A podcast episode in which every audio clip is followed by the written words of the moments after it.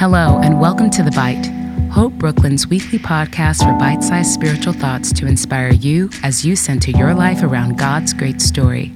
Thanks so much for listening. Our passage today comes from Matthew 9 27 to 34.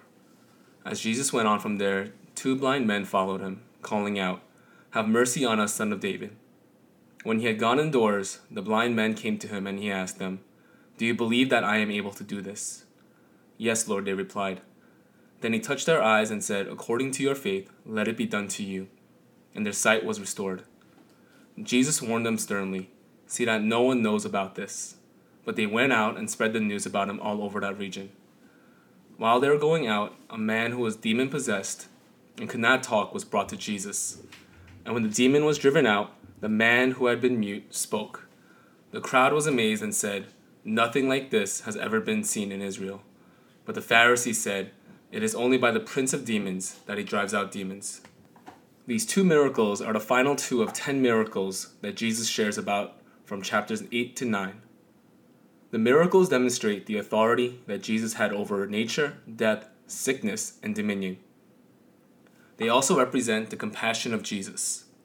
Through each miracle, he is restoring the dignity and humanity to each individual. Lastly, the miracles are glimpses into the greater kingdom that Jesus will be welcoming us through his life, death, and resurrection. In the first of these two miracles, the blind men obviously have not physically seen any of the miracles that Jesus has been demonstrating. They are approaching him with the hope of what they have heard about Jesus. Immediately, we recognize that blind men acknowledge the authority of Jesus when they address him as Son of David. In Matthew 1, this title reinforces the truth that Jesus is the Messianic King. This is one of the rare occasions in which Jesus inquires about their faith. The two blind men reply with certainty, placing their hope entirely on the fact that Jesus was a true Messiah. It is important to recognize that Jesus says that they are healed according to their faith. Many times we misinterpret this portion of Scripture and begin to believe that the measure of our faith is dependent on the quality or depth of the healing we receive. As interpreters, we need to be cautious of these tales because we will then believe that it is the merit of faith that delivers the healing instead of the compassionate nature of God. We will begin to place our hope in the good deeds we acquire in our pursuit of faith instead of placing our trust in the good gifts that God will deliver. The disappointing result will be the crushing weight of failure when our faith doesn't measure up to the depth of healing we are expecting. It is true that Jesus inquired about their faith in him, but as we have seen in previous miracles, not all people were of faith or quote unquote great faith when they were healed, delivered, or revived. We will also see in the next miracle there was a complete absence of faith in the demon possessed man. If anything, the faith lied in those who brought this man to Jesus. However, we cannot assume that from the text. Jesus tells them not to tell anyone about the miracle that was performed. However, the two men ignore the commands of Jesus and tell everyone about the deeds. Whether their intentions were good or bad, or if it was simply out of jubilation, and who would blame them, they acted in disobedience to the words of Jesus. Although this might seem like a detail we can overlook, it points to the fact that not all who are affected by Jesus' miracles come into complete obedience and discipleship with him. Yet, he still healed. In the second and the last miracle in the set of ten, a mute man who had a physical disability due to being demon possessed is brought to Jesus. It is clear that the demon possessed man did not present himself to Jesus. He wasn't like the two blind men who had hope and faith that Jesus was the son of David. However, Jesus has compassion on this man and casts out the demon that was causing his disability. As a disclaimer, this, this, this does not mean that all disabilities are attributed to something demonic. This man had no measure of faith that brought about the healing. When we place the outcome of the miracle on our own level of faith, we dwindle down the compassionate nature of Jesus.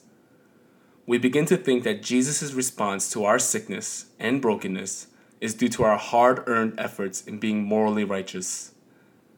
This miracle is an example that Jesus will choose to demonstrate his authority, compassion, and grace to all. The scope of people that Jesus loves and blesses are not limited to the inner circle. The most important thing to notice here is the response of the crowd and then the Pharisees. The crowd is dumbfounded by this miracle and has no explanation for it, except to be in awe and wonder. However, the Pharisees who did recognize the miracle and acknowledge that a demon was casted out are in denial that it was because of Jesus' authority as the Son of God. Instead, they decide to accredit the miracle to demonic rule. In both of these miracles, there is a theme of blindness that occurs. In the first miracle, the physical eyes of the blind men are healed. Although their response wasn't ideally what Jesus had in mind, their initial approach attributed Jesus as a true Savior and healer. In the second miracle, we notice that the Pharisees, although they can physically see the miracles occurring, are spiritually blinded by their bias and religiosity.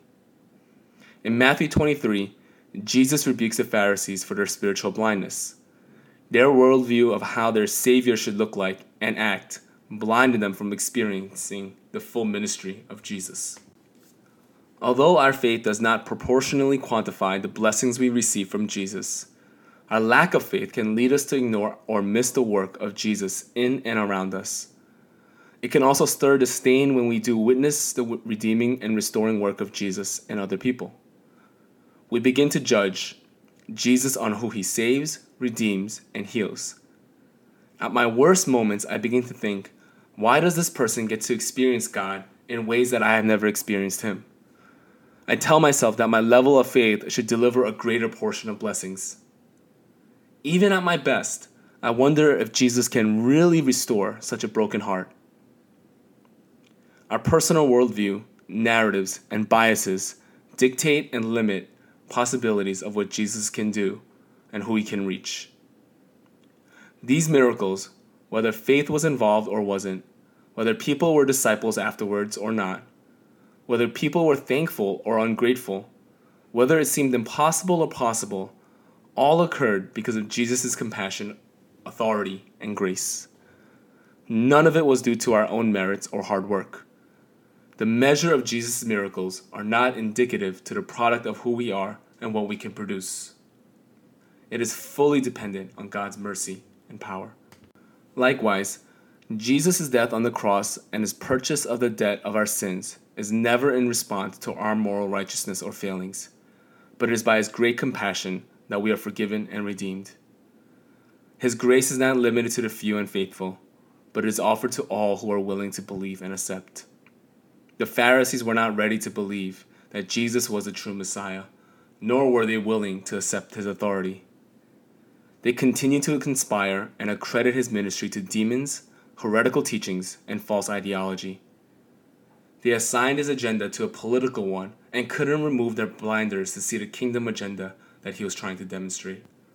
Since we can see that God's redeeming work isn't limited by the measure of our faith, but rests entirely on his compassion and mercy, we can find security and rest in his abilities rather than our own. Many times we feel like we can only approach God and petition for these miracles when we are in good standings with him. However, if our faith is in Jesus and his work, we can approach him through any and every season. When we recognize Jesus as the gracious giver and the one who we find full, full sufficiency in, we can abide in him rather than the gifts or miracles he provides. Our hearts don't need to covet or discredit Jesus working elsewhere, as the Pharisees did, but we can find joy in the larger work of the kingdom. As we pray, let's not pray as orphans who are trying to gain approval and recognition in the eyes of the Father, but let's pray as heirs to the King, who has already graciously given us abundant life through the cross, and has adopted children who can trust their Heavenly Father. Dear Heavenly Father, we thank you for your Son and we thank you for the sacrifice and the gift of grace that you have given to us. We thank you that this gift isn't based on our merits or our moral righteousness, but is completely due to your compassionate nature and your heart of love. Let us see people in the way that you see us. Let us love others and rejoice in the work that you're doing in other people. Father, we pray for greater things. We pray for miracles to mend our hearts.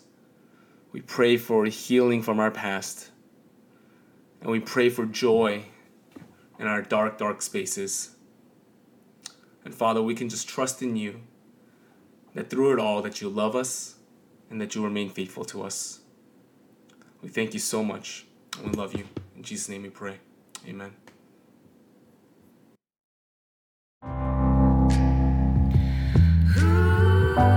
Thanks again for tuning in to another episode of The Bite. To find out more about the mission and ministry of Hope Brooklyn and to subscribe to our other podcasts and lots more, visit us online at www.hopebrooklyn.org.